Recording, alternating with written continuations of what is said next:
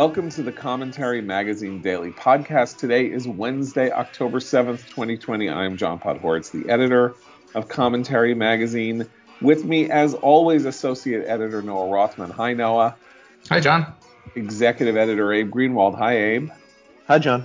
Senior Writer Christine Rosen. Hi, Christine. Hi, John. And joining us today, AEI scholar, founding editor of the Washington Free Beacon, Washington commentary columnist for Commentary Magazine, Matthew Continetti. Hi, Matt. Hi, John.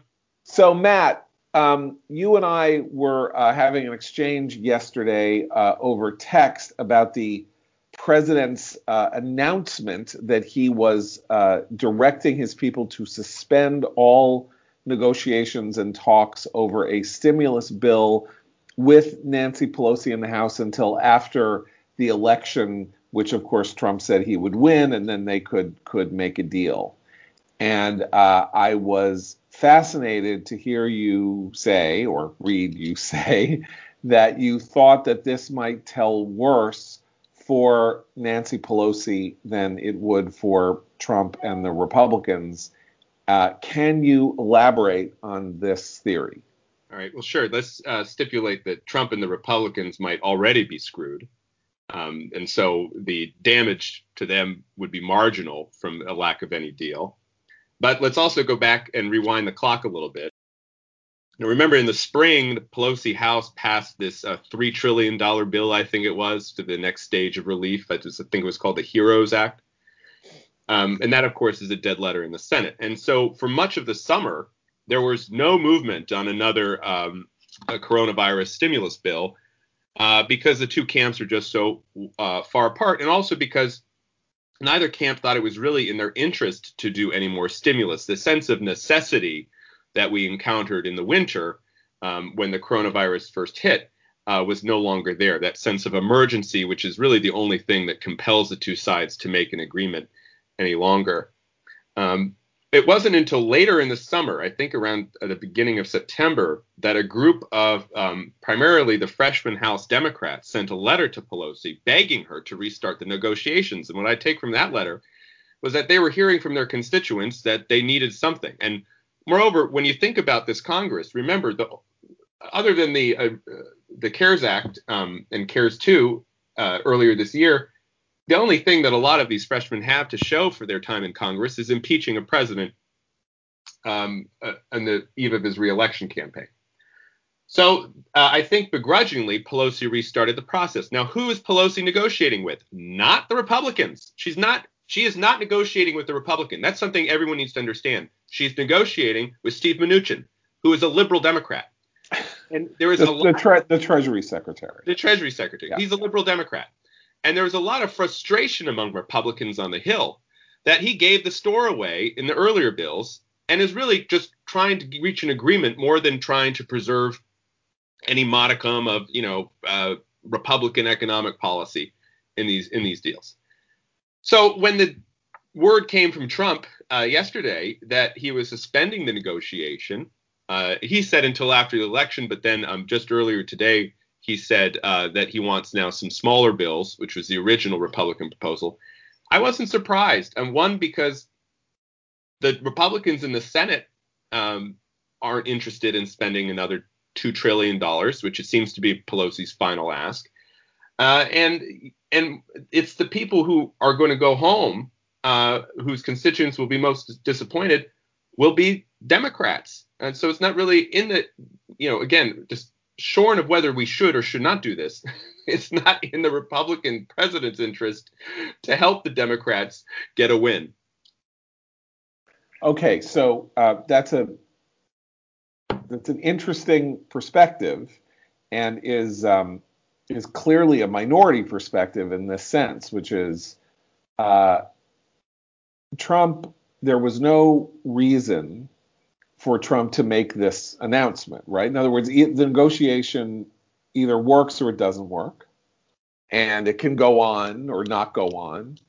Uh, Trump's decision to unilaterally say we're done, I'm, we're walking away from the table, um, had about it a politically gobsmacking quality, which is He's getting terrible polls. He's had a bad, you know, he's had a bad week in every, you know, most conceivable senses. And he's announcing, uh, I am saying we are not going to have a uh, stimulus or, you know, bailout, small bit, whatever you want to call it, bill. It's my decision to do this. Uh, therefore, I am owning that we're walking away from the table. And frankly, as a simple matter of politics, I cannot fathom what possible advantage that is on a you know 28 days before the election. Uh, the the number of voters in the United States who are voting who are who have now become uh, are concerned about the spiraling uh, fiscal crisis and you know uh, uh national debt and uh, budgetary deficits um, as a as a as a factor in American politics right now would appear to be about negative three billion percent. Used to be one of the two or three or four major economic issues in, in the country, and in part because of behavior of the Republicans and the Democrats, the, no, the notion that Trump is all of a sudden going to announce himself as a you know fiscal with fiscal probity, uh, that's that just doesn't sell. So uh, he has basically said, "Don't worry, Nancy, I'm going to take all of the blame for there not being a second CARES Act." Abe, yeah, especially Trump making himself the mouthpiece for this at the time that he did um, contributes, I think, greatly to this narrative that Trump is spiraling into this um, sort of unforeseen, I mean, uh, um, unprecedented degree of reckless um, conduct and uh, is a danger to the country. I'm not, I'm not saying this is this constitutes a danger to the country, but it it feeds um, what's what's been going on right up until that. But he, I mean, the notion that this is uh, some sort of strategic foresight was at work here is betrayed by the fact that after saying I, am walking away from the table, he went right back to the table, right? And the markets tanked, and within hours he said, "This is uh, something I want. I want this, you know, these piecemeal bills." And now this morning he's saying, "Move fast, Nancy Pelosi. I'm waiting to sign." So if he was interested in, in playing hardball, you know, he kind of just he gave up that strategy pretty quickly. Well, and like he did during the debate with Biden, he actually stepped on a, on a, some momentum where Nancy Pelosi was finally being seen for the obstructionist, difficult, you know, deeply partisan actor she had been throughout these so-called negotiations, right? That despite the press constantly saying Republicans were the ones blocking this, it was clear that this was Pelosi's show and she was controlling it, and she had no political interest in giving what might be seen as a win to to Trump by by striking a new deal, that narrative was finally starting to, to sink in with voters. And just at the moment it did, Trump barges in like the Kool Aid man again and, like, hey, yeah, I'm going to control things now. I'm taking us off the table. Now I'm coming back to the table and just turns it into utter chaos yet again. Um, just like he didn't let Biden prattle on during the debate and reveal himself to be rather meandering in his policy thoughts. But what did he say? He said, We're not negotiating until after the election, after I win suggesting that he's holding this package hostage until he right, wins the election. Right? Which is exactly what Nancy Pelosi was doing, and you know, and yeah. she literally said, "We don't. Uh, no deal is better." I mean, if, it, if, she said this, no deal is better than uh, the deal that we don't want. That's an easy right. position to leverage. And yet he decided to not only adopt her position and make it his own, but then abandon it after what, four right. or five hours.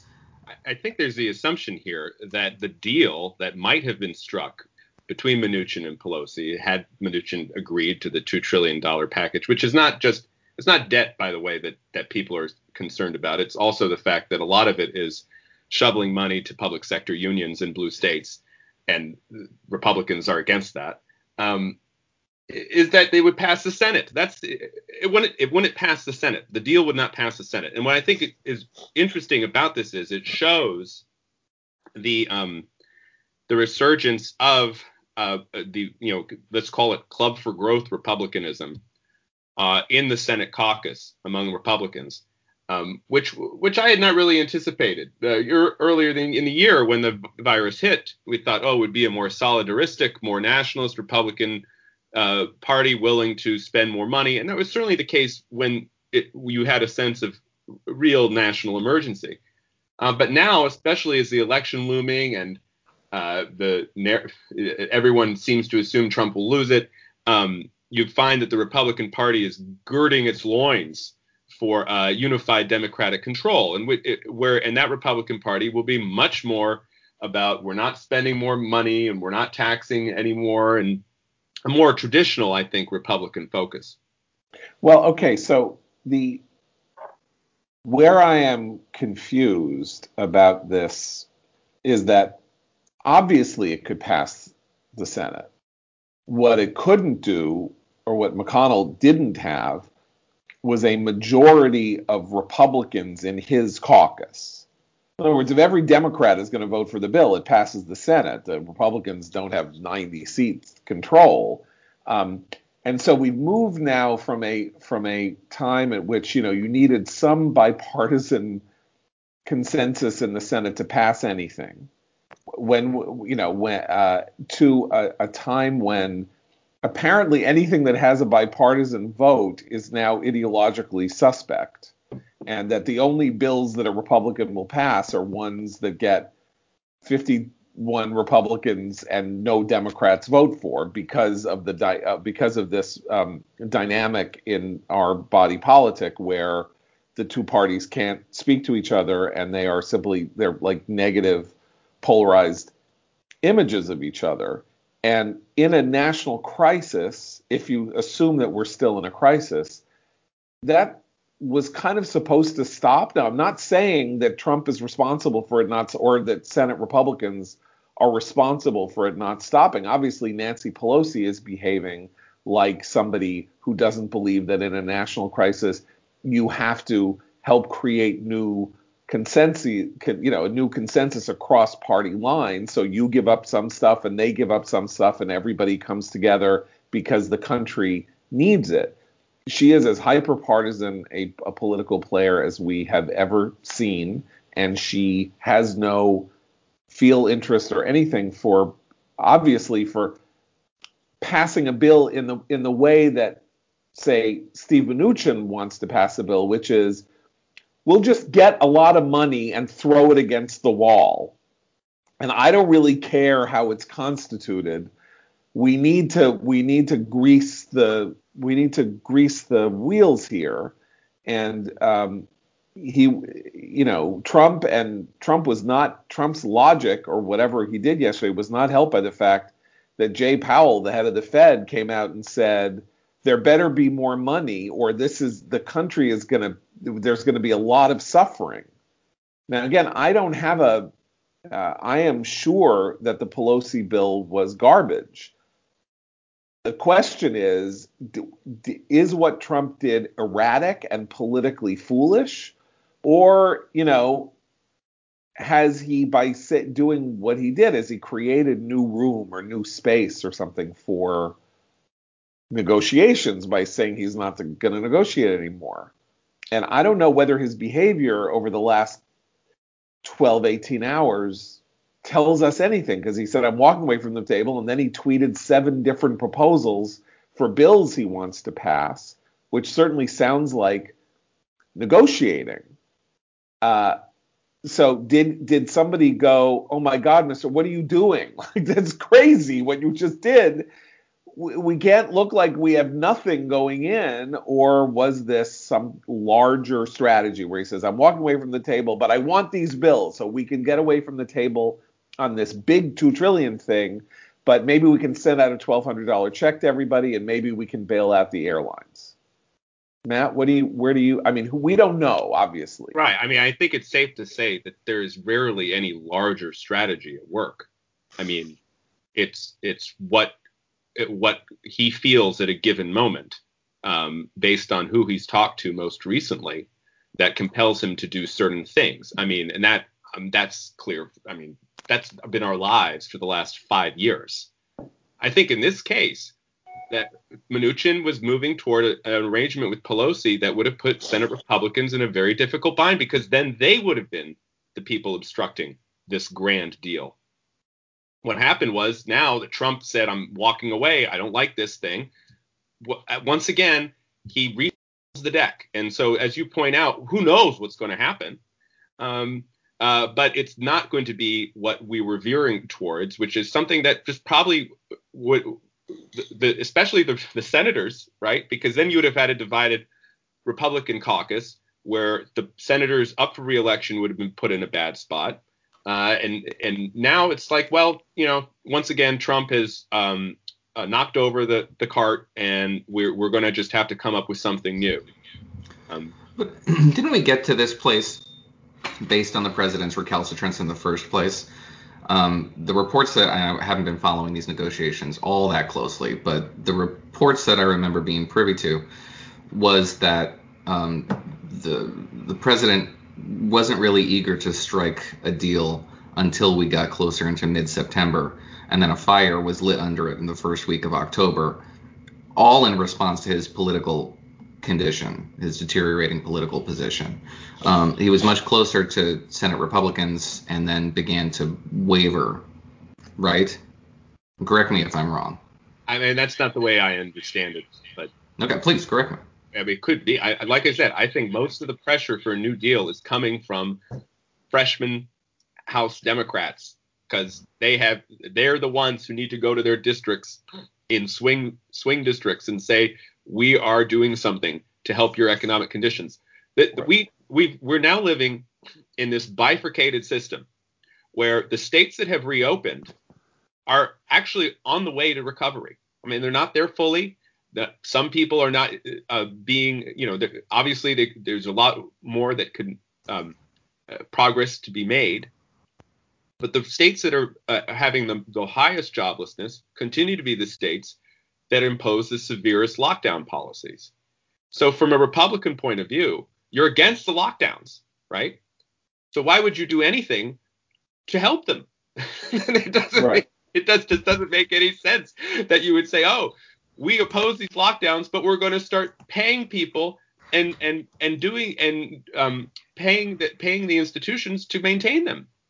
So Matt reminds me that in mid-September there was this revolt of moderate House Democrats against Nancy Pelosi's uh, objections to a, a compromise deal, which actually brought her closer to the table too, and I had forgotten about that.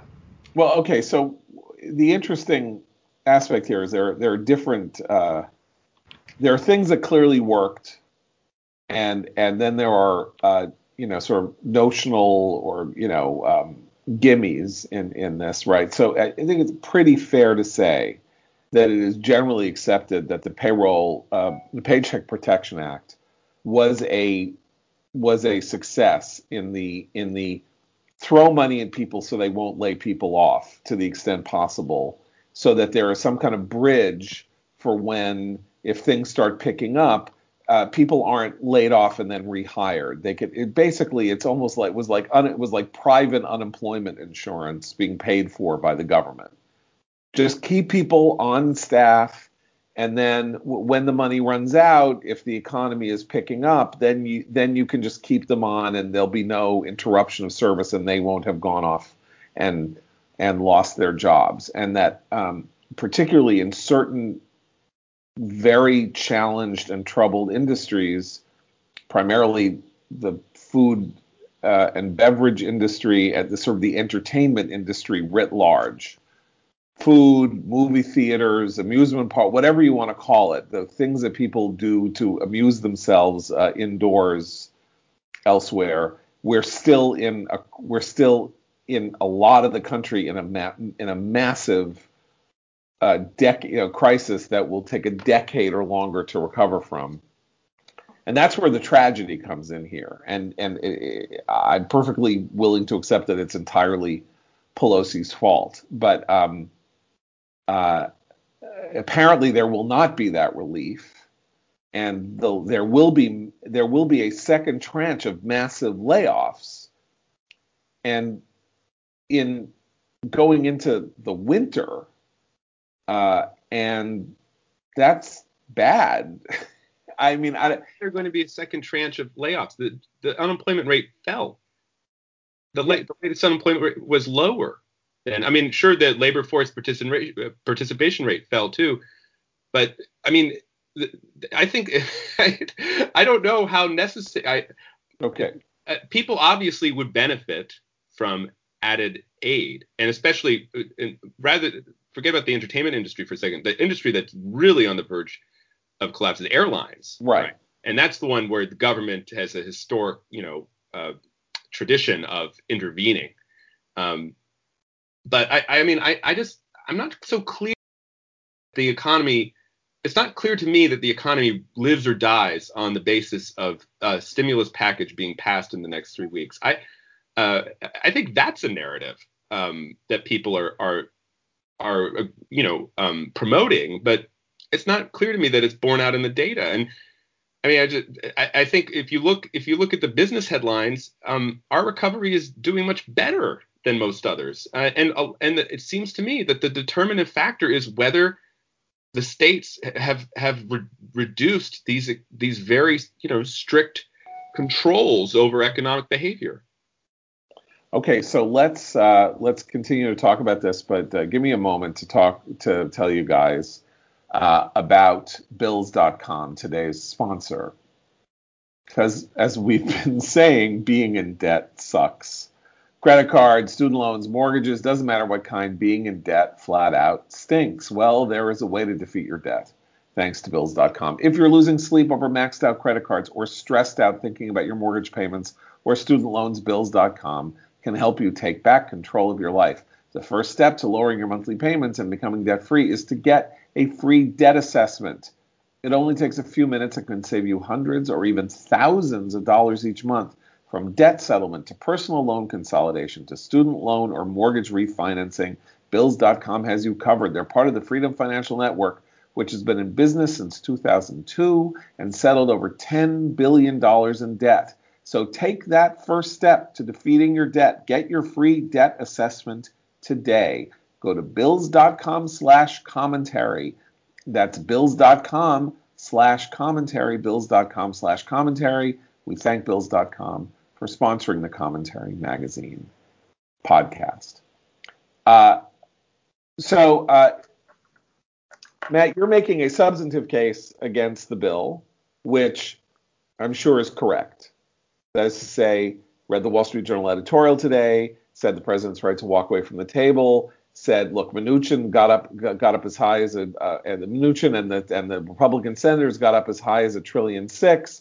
Pelosi won't budge from two trillion. We're now throwing these numbers around like they are candy. I mean, if you remember, it was only um, 10 years ago, or nine and a half, 11 years ago, uh, that the uh, Obama stimulus, uh, which was a trillion dollar bill, single largest dollar piece of legislation in American history by a factor of two,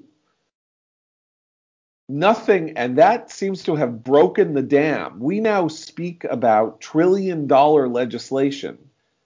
Remember the trillion dollars in, in infrastructure uh, that that uh, maybe Trump and the Democrats could have uh, negotiated at the end of 2016 before uh, Trump retreated back into his base and the Democrats had made it clear that they could never deal with the president in any way, shape, or form.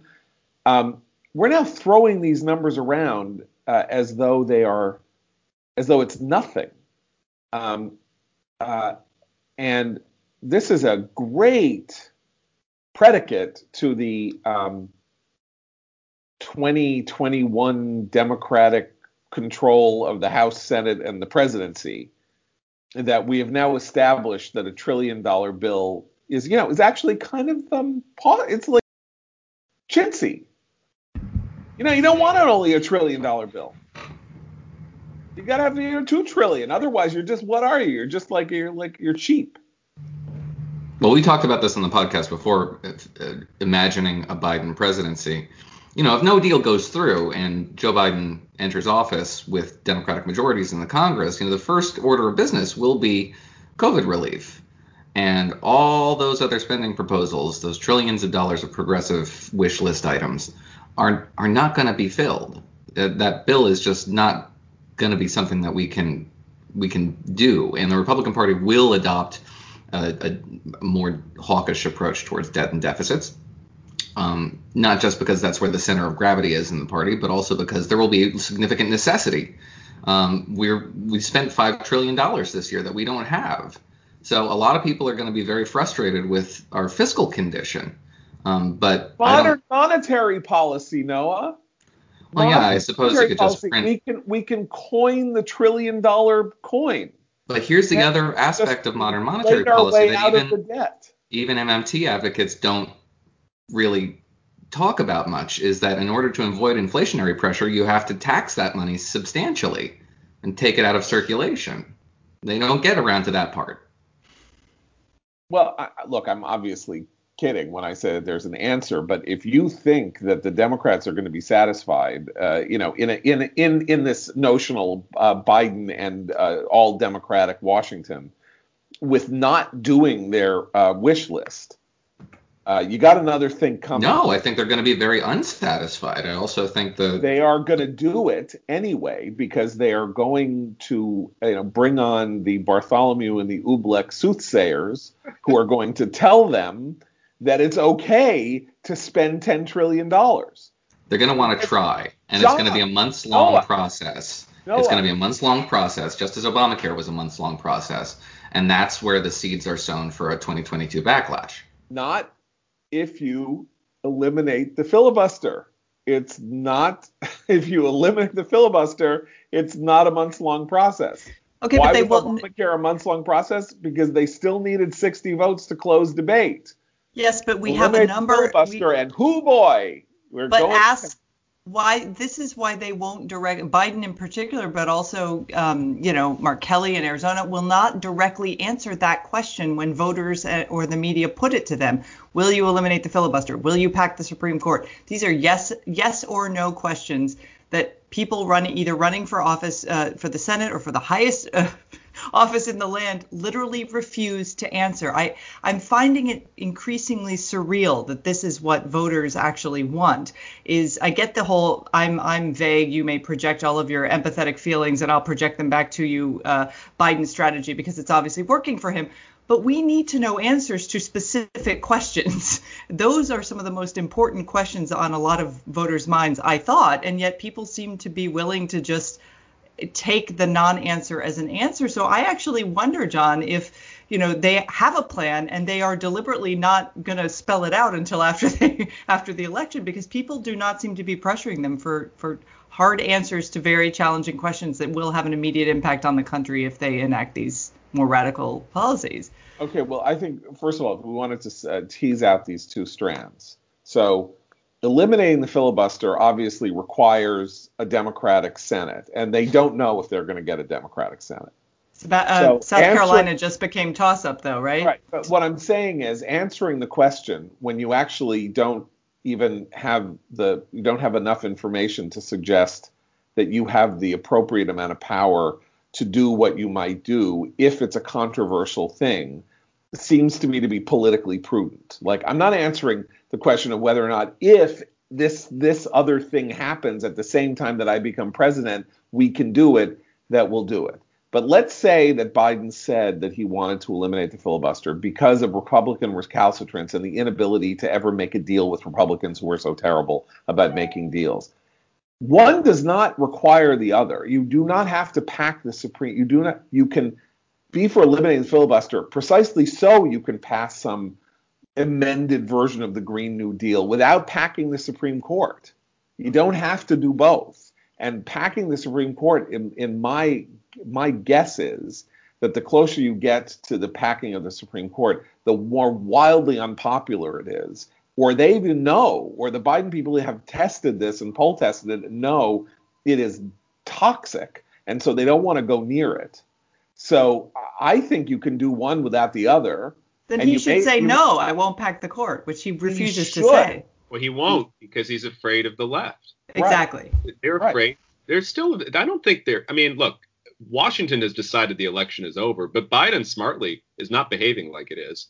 No. I think one reason. I think one reason he's continuing to go to the swing states and he's and he's continuing to refuse this is they they are afraid of a situation that has happened four years ago where the left of the left thinks that the Democrats have nominated some corporate shill uh, who is just going to be a moderate and won't turn out to vote. And so, so what did he say recently? He was like, "Well, I'm not going to answer that question because that that would turn it into a political issue." Yeah. Well, of course it's a political issue. That's what You're we're running for president. Yeah. But he, but he, that betrayed, I think, this kind of unwillingness to talk about things that might alienate some part of his coalition. And the truth is, he does need that kind of marginal, you know, I mean, the three percent or whatever it is to stick with them, um, in order in order to to get past the finish line. He's done some interesting. Biden's played some interesting games in the past week, though, and if you watched the town hall, I didn't watch the whole thing, but the the the NBC town hall on Monday night, he specifically said not only am I not a socialist, I beat the socialist. I'm the guy who stopped the socialist from becoming the Democratic nominee. And now you're coming at me and saying I'm the socialist? I'm the savior of the country from the socialist. That was interesting. Now, it could have been, you know. I mean, what? Yeah. He was Florida. He had he knows who he's talking to, you know. Right, I mean, but that's the key. That's what's interesting. And the speech yesterday at Gettysburg on essentially, you know, American division was he is dog whistling to the left that he's not going to betray them while he is desperately trying as hard as he can to say to precisely those people that Abigail Spanberger and the moderates in the Democratic coalition who are worried about uh, their position because they're in districts that were Republican that they flipped Democratic in 2018. He is saying, I'm not your enemy. Don't, I am talking, I'm saying sweet nothings in your ear about what America is and should be like. And I love America and I don't go with these crazy people. And um, so far, there is no, aside from the uh, enthusiasm gap question on, in polling, there's no indication that he's losing the the left of the left, except that he doesn't have people saying, "I'm going to drag myself over over you know over broken glass to vote for you." Abe. But this only seems smart and interesting because he's being completely facilitated in doing it by uh, the media that doesn't push him to, to, to take a lane. Under normal circumstances, this would be completely untenable and weak looking and, and wishy washy. I mean that that's it, that is what it is. It's wishy-washy, but it seems like a like some sort of str- strategic triumph now because he's the the conditions are such that he gets away with it completely. All right, well, so I, I did watch that town hall this morning, and we were talking about uh, stimulus and COVID spending, and I think it's it's relevant in this socialism portion of the conversation. You know whether he what he's going to commit to. So I want to read you this quote because it deserves to be read. But guess what, folks? If we spend money giving tax breaks for a racehorse, we can get tax breaks for the kind of things that are out there that we're doing. Three martini lunch. God almighty. Why can't we, in fact, give a tax break for people, free access to healthcare if you're in the middle of a COVID crisis? Now, that was unintelligible. But if you were to parse it, he'd already had the three martini lunch at that point, yeah. perhaps. Yeah, I would imagine. I think it was just that was the menu. That wasn't the order for tomorrow's uh, tomorrow. Um, but what he's saying there is that all money towards COVID, no, not no, no dollar is not worth spending in the effort to stop COVID. Right. Um, and free access to healthcare. I don't know how you you suggest anything other than he's he's desirous of big spending bills when it comes to healthcare and COVID and uh, you know just the, the general the general progressive not, program there. Yeah. But that's not you know, socialism. That's not that's not Bernie Sanders and and and AOC and the squad. That's sort of Hubert Humphrey, Walter Mondale, big government, you know, uh, stuff, including all the union stuff that Matt mentioned that Pelosi wanted to shovel into the uh, relief bill. Um, and and by the way, that is a little journey back in time to the 80s because the the evil of the three martini lunch was one of the selling points of the tax reform bill of 1986 that he was, you know, that he agreed to was all this. We're going to end. I mean, my God, you have no. I mean, you guys, some of you are really too young for this, but I mean, it really was like the three martini lunch is that's this is no more. You American taxpayers are not going to be paying for people's three martini lunch. And what did they end up doing? I think at the end they ended up lowering the deductibility of entertainment expenses for meals and stuff like that from uh, like 20%. Like you could at some point in that bill, and I think it's got gotten a lot more. Uh, but it was like it could you could deduct 100% of a of an entertainment meal, and then you could do it at 80%. So at least, assuming there was food, the 20% that was dedicated to at least one martini was therefore no longer going to be tax deductible. But that's where you get Biden, the old guy, you know, is when he starts talking about the three martini lunch. Like uh, more like it's like you know no edibles for you. Like what? I mean, this is not 2020. You know, it's more like you know no you know no CBT or. You can't have a three martini lunch except at home, where I That's guess right. Yeah. you meet the 20% capacity or 15% capacity. Yeah. By the way, so that was incoherent. And here are the two things that I think uh, Biden is, you know, aside from the media's, you know, going easy on him. So Trump has lowered the bar for coherence. Obviously, Trump is a word salad guy. Uh, you, you know, he says stuff you don't know what he's saying. You, you publish it and you don't know what you're looking at and all of that. So the baseline for coherence is now much, much lower, particularly if you have a race between two you know, if, if, it's if it's a head to head between uh, uh, Mr. Incoherent and Mr. Incoherent, then the bar is much lower.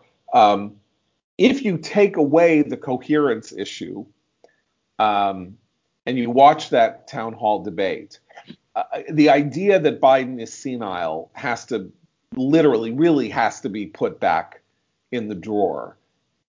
This is a canny campaign, and he is executing it as cannily as he can because whether he's old or young or something like that, he's a blatherskite idiot, Biden.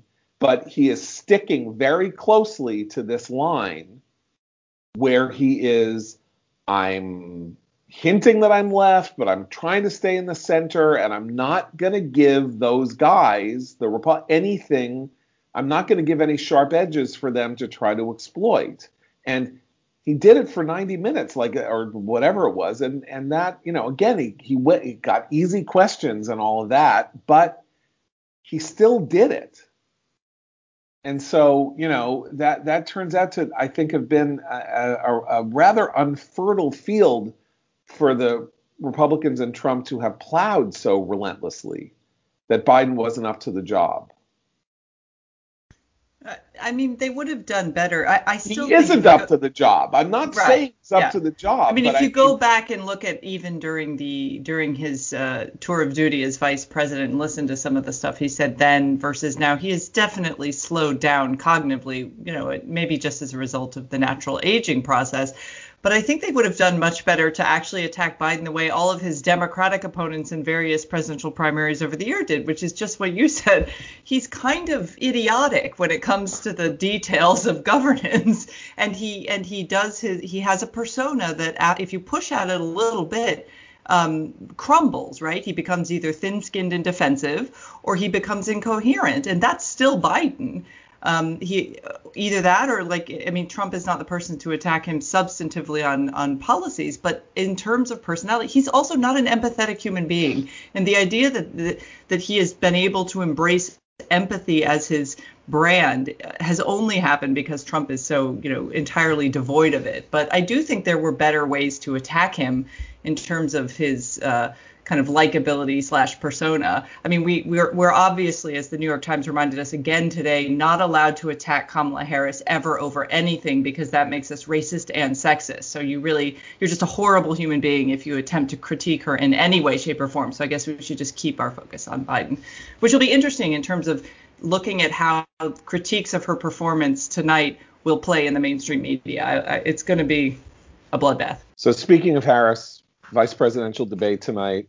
obviously uh, will have a freakishly, my guess is will have a freakishly large audience for a vice presidential debate, given obvious reasons that we have you know, two 375 year old men running for office, and so the possibilities of uh, them uh, needing to be succeeded are, are larger than uh, under ordinary circumstances. Um, Matt, what do you what are you looking for aside from the the spit guard, the salad guard that is going to be separating Harris and uh, Harris and Pence? Yeah, that might be the star of the debate. Uh, I don't think Harris is a very good debater. I think uh, Tulsi Gabbard um, flummoxed her several times uh, when she was still participating in the debates. She's very good. Harris is at canned lines. I noticed in one of the reports I read that she's practiced a few zingers, you know, uh, and so she'll probably use them. Uh, just remember, I mean, that was her that was her moment in the first debate when she uh, called, you know, Biden you know racist for defending uh, busing uh, or being against busing rather in the in the 1970s, uh, like the majority of Americans were at the time. Um, so uh, on the other hand, I, I, think Pence is a very good debater, and I think uh, it's very hard to get under Pence's skin, as been evidenced by the last four years, where he's had to be the uh, man who's calm and in control, unlike his boss. Um, so, uh, you know, I'd be interested in watching it. Um, I think Pence is going to come out ahead. Uh, what's yeah. going to be interesting, though, is, is the extent to which um, Pence is going to be put on the defensive about Trump, right? Uh, as opposed to policy, um, uh, apart from what he's going to be able to get in chipping away at uh, Kamala. Um, there's there's going to be you know, there's going to be sort of like this. Oh, we have an opportunity to ask a sane person what what's going on with Trump uh, feeling. You know she's going to look him in the eye and say, "Aren't you afraid that he right. could have infected you? Don't you realize he doesn't care about you?" I mean, yeah. Well, this so is, I, I mean, I'm looking forward. It's going to be interesting to see how he how how Pence um, sort of goes at that. Yeah, his best tactic is to go on offense and make Kamala Harris defend her attacks on the top of the ticket, of which she's a part. Um, so you can expect that. But John observed that four years ago, Mike Pence invented this entirely fictional version of Donald Trump and then defended that version. Um, so that would surely be an easier task ahead of him if he were to adopt that sort of position today. If he if he even bothers to defend the president's actions when, especially when it comes to COVID, um, because now that's a the issue that's on everybody's minds, and b where he performs, according to every poll that we've seen on the matter, really terribly. I, I think we are going to see the issue that we have been talking about uh, on this podcast as a dominating issue tonight, which is the president came out and said he doesn't want to help the American people. He literally came out and said he doesn't want to help the American people. He's not going to negotiate with the majority in the House on providing the kind of help that the American people need so desperately.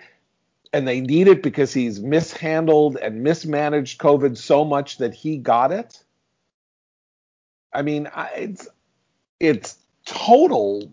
This what I'm saying here is you know complete demagoguery but um, it's uh, it's kind of a it's kind of a gimme, I think.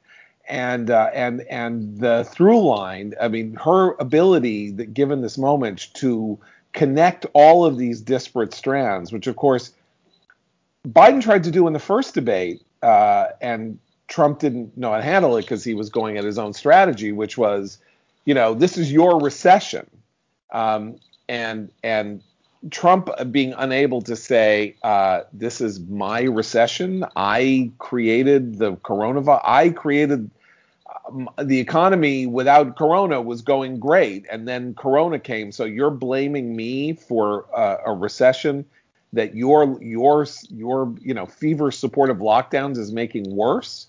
But he couldn't even do that. So now you have this just this opportunity that's been given to by these two things that happened to one happened to Trump and one Trump did, which is that he decided to be the alpha male on the on the ending of the negotiations that he then apparently went, "Oh crap, maybe I shouldn't have ended them so quickly. Let me keep negotiating on Twitter." Or and and and the virus uh, itself. That that would be my presumption. Um, but I'm also thinking, and maybe we can end on this.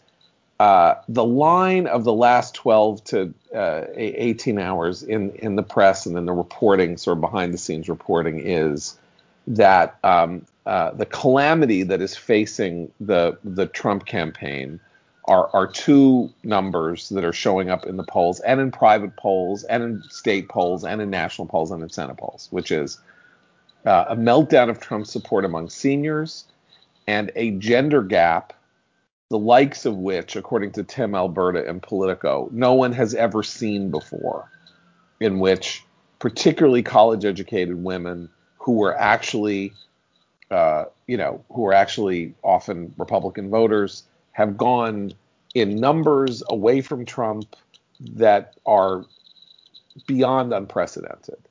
And if that's true, then the political strategy of the you can either lean into that to keep it going or you can start banking some of that and then doing what uh, we were talking about before which is going for the going kind of for the Trump voter and seeing whether you can knock some of those people away from him just to really deliver the knockout blow going with the white, going with some kind of message for the white working class. I don't know what that is. Uh, if you were Pence, Harris yeah. is going to make that message. I'm just speculating. okay. Yeah, I mean, I, what I like about this debate is it will be uh, not like a coffee clatch down at the Roy Rogers, where two guys start over what they did during the Korean War, and everyone just kind of throws up their hands and says, "Get me!" I didn't know they had coffee clutches at Roy Rogers. Uh, well, they used to. Well, they used to. My my great uncle, uh, World War II veteran, used to go to one when he was in his 70s. But in any case, uh. um, this would be. It we'll get like, like this picture of you know what American politics was like prior to five years ago, and what it might like. It, what it might be like again, uh, in, uh, beginning in January if this works out for Biden uh, in in a month. I'll just point out though we're recording this podcast on October 7th, uh, 2020. It was October 8th, 2016, when the Access Hollywood uh, story broke on the Washington Post in the late afternoon, and the WikiLeaks uh, batch came out uh, a few hours later. And so I, I think there is a tendency. Look, Donald Trump has never led Joe Biden, so I would not be surprised if he is defeated. But I would say I think the Washington press uh, has completely committed itself to this idea that the election is over, and um, I'm I'm I'm still not ready to. to that is submit. that is that is so terrifying to my liberal friend. This is what's interesting because the the press corps uh, in in the party line atmosphere that is Twitter if anybody remembers the old party line where you know basically people seven or eight people uh, in a neighborhood basically had the same phone number the same phone line. And so if you picked up the phone you could hear somebody else's or you could talk to each other on the phone. Twitter is like a giant party line and they're all talking to each other and they're all spinning themselves up into this. They've never seen anything like this before. But i will tell you that rank and file ordinary liberals are scared to death of this assurance. And when I say things to them like, I don't know, maybe Trump is through, they're like, don't say that because it's the evil eye. I'm giving the, it's everything they want. It's everything they want to hear. And if, and if you say it, you are going to summon karmic retribution and they'll say to me accusingly, "You said that Hillary was going to win, and now look where we are." Like I did it. Like I did it because I, like everybody else, said Hillary was going to win. it's my fault. It's my fault because they were all comforted because, of course, I thought Trump was going to lose, like everybody else.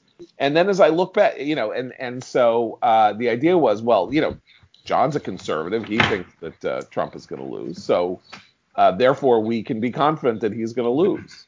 But um, we should just say, just for sake of argument, just to make the point that uh, Biden is now over nine in the polling averages. The highest Hillary ever got against Trump was seven.